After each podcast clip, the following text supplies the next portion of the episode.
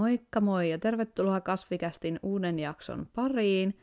Tänään käydään vähän läpi huonekasvien historiaa, eli mistä on kaikki lähtenyt liikkeelle, minkälaisia kasveja on alussa pidetty kodeissa. Ja vähän, että miten tämä trendi on tässä aikojen aikana muuttunut. Tähän väliin taas tämä disclaimeri, mä en ole kasvialan ammattilainen, mulla ei ole tähän koulutusta, vaan tähänkin jaksoon kaikki keräämä tieto on ihan mitä on lukenut ja kuullut. Ja sitten omien kokemusten ja mietteiden perusteella tulee myös vähän loppuun. Mä siinä ensimmäisessä podin jaksossa vähän vihjailin, että olisi tulossa tämmöistä kasvisukujen historiaa, mutta mä tajusin kyllä aika äkkiä, että se on lähes mahdotonta, koska näistä aiheista ei löydy tietoja oikeastaan ollenkaan. Se olisi ollut mun mielestä todella mielenkiintoista tutkia eri kasvisukuja, mutta no can do, ei löytynyt infoa, ehkä mä yritän jossain vaiheessa uudestaan ja tutkin oikein syvälle tätä meidän internetin ihmeellistä maailmaa. Mutta nyt tästä syystä tällä kertaa mä kerron yleisesti, että mistä huonekasvien omistaminen onkaan oikein lähtenyt liikkeelle.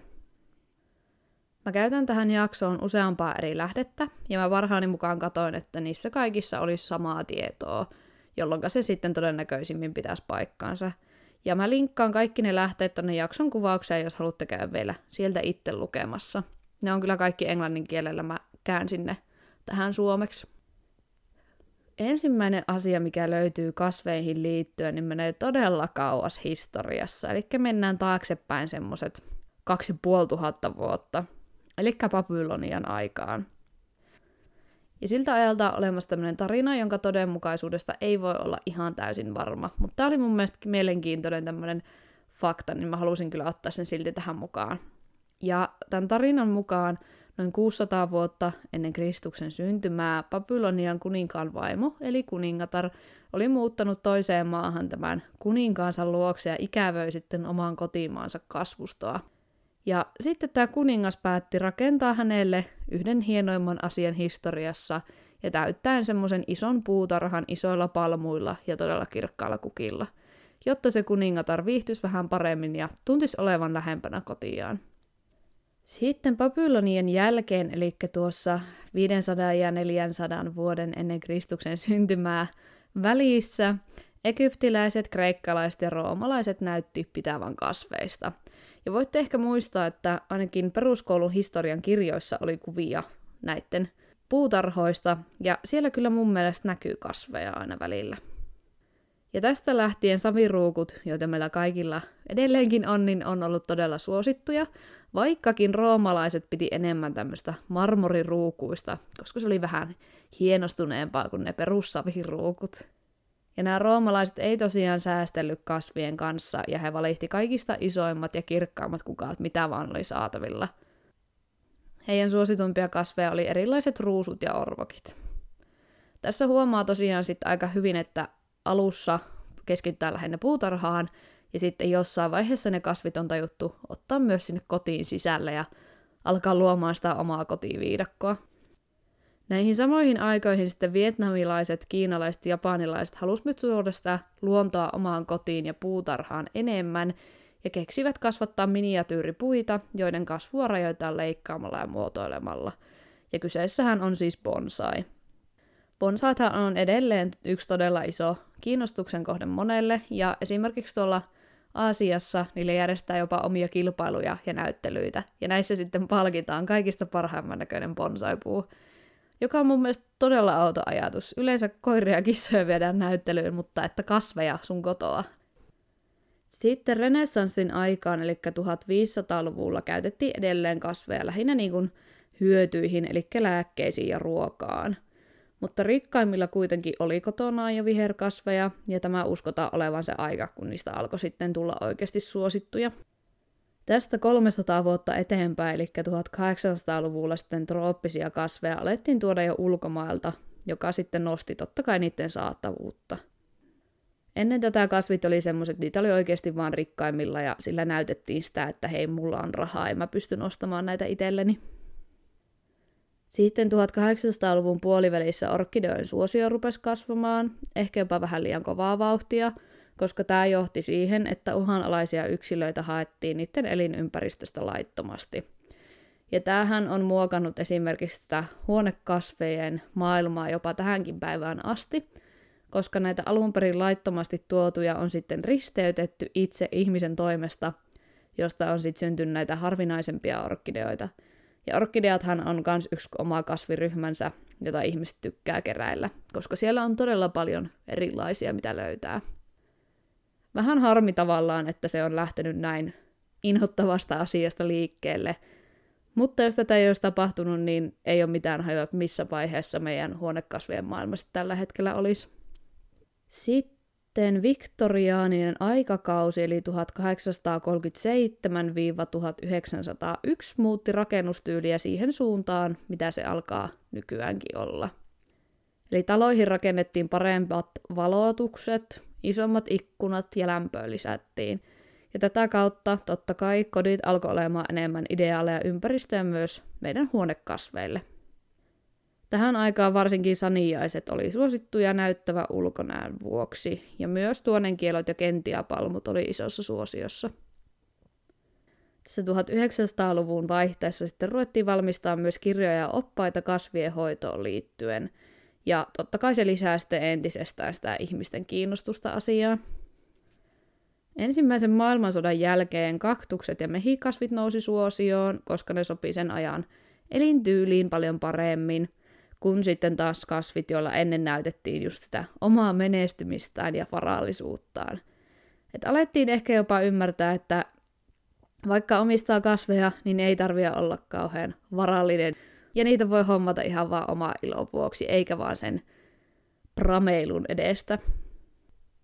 Ja 1920-luvun loppupuolella huonekasvit, meillä tänäkin päivänä täältä kodeista löytyy, tuli markkinoille ensimmäistä kertaa. Eli ennen tätä nämä kaikki mainitut kasvit on kasvatettu lähinnä siemenistä tai mukuloista, tai sitten se on ollut sitä laitonta NS-salametsästystä, niin kuin orkideoiden kohdalla kävi. Ja totta kai se, että niitä oli helpommin saatavilla, niin alkoi myös nostaa sitä suosiota taas entisestään. Koska sitä ei tarvinnut ihan alusta asti itse hoitaa. Myöhemmin 1900-luvulla sitten vehreät huonekasvit nousi suosioon, koska yhä useampi asuu asunnoissa, kerrostaloissa, kaupungeissa, ilmaistaan omaa puutarhaa, joten sitä luontoa haluttiin tuoda myös sinne omaan kotiin sisälle. Eri köynnökset, esimerkiksi kultaköynnös ja näyttävät saniaiset, tuotiin sisälle yhdistettynä makrameehen, käsin tehtyihin keramiikkaan sekä luontoaiheeseen sisustukseen – ja suurin osa nykyajan kasvitrendeistä on lähtöisin tuolta 60- ja 70-luvulta, kun esimerkiksi nämä makrameet on nyt noussut ihmisten suosioon. Kasvienkin kohdalla huomaa hyvin tämän saman niin kuin vaatteissa, eli usein kierrätään niitä vanhoja trendejä, mitkä on aikaisemmin ollut, sen sijaan, että keksittäisiin jotain uutta. Ja tämä on mun mielestä ihan kivaa tapaa tavallaan, että ei kaiken tarvitse olla uutta ja hienoa.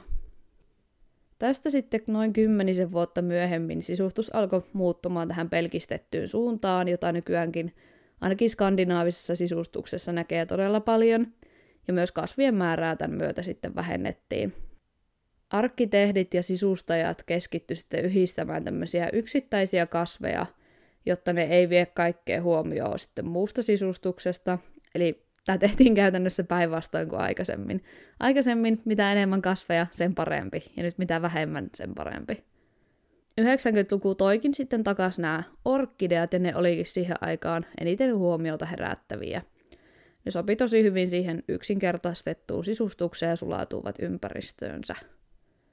Et silleen kun katsoo jotain leffoja, jopa tältäkin vuosikymmeneltä, niin usein näkyy tosi vaalea koti, ja sitten siellä on semmoinen keskellä oleva pyöreä pöytä, jossa on sitten todella näyttävä orkkidea, joka on olevinaan aina kukassa, vaikka ne ei ole oikeasti.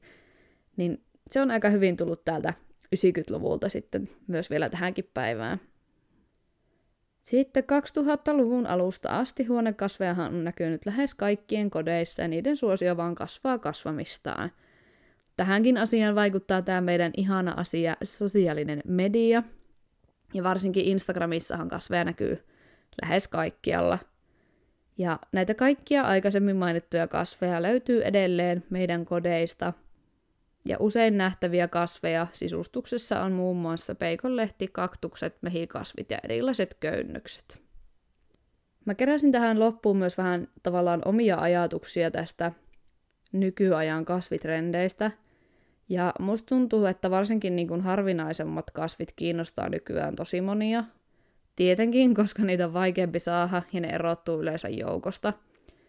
Ja toki niissä on se, että näistä ei aikaisemmin ole ollut ihan niin paljon informaatiota, niin kuin nykyään internetistä löytyy joka paikasta – ja sitten toki se, että jos on monta vuotta kasveja keräily, niin jossain vaiheessa niistä ns. peruskotikasveista sitten loppuu ne vaihtoehdot kesken, ja sitten haluaa sit yrittää tämmöisiä vähän vaikeampia ja haastavampia kasveja jopa. Musta se on kuitenkin lohduttavaa nähdä, että alusta asti mukana olleet huonekasvit on edelleen suosiossa, eikä ole tästä katoamassa yhtään minnekään. Mun mielestä oli tosi mielenkiintoista tutkia tätä asiaa, ja kun mä pääsin 2000-luvulle, mä jopa toivon, että asiaa olisi ollut vielä lisää.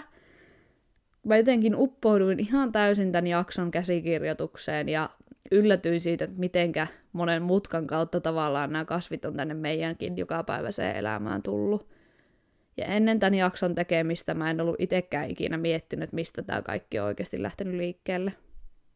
Mun mielestä on jotenkin ihanaa ajatella, että meidän iso iso ja isovanhemmilla on ollut kasveja ja nyt me eletään sitä samaa asiaa läpi. Että kasvit todellakin jatkuu sukupolvelta toiselle. Tässäpä oli kaikki info, mitä mä sain tähän jaksoon kasattua. Toivoin, että olisi ollut enemmän, mutta tämäkin on alkanut semmoisessa vaiheessa historiaa, että siitä ei hirveästi tietoa sitten löydy. Koska silloin ei ole ollut paikkoja, mihinkä oikein kirjoittaa näitä asioita ylös toisin kuin nyt on. Toivottavasti teillekin tuli tästä jotain uutta ja yllättävää esille.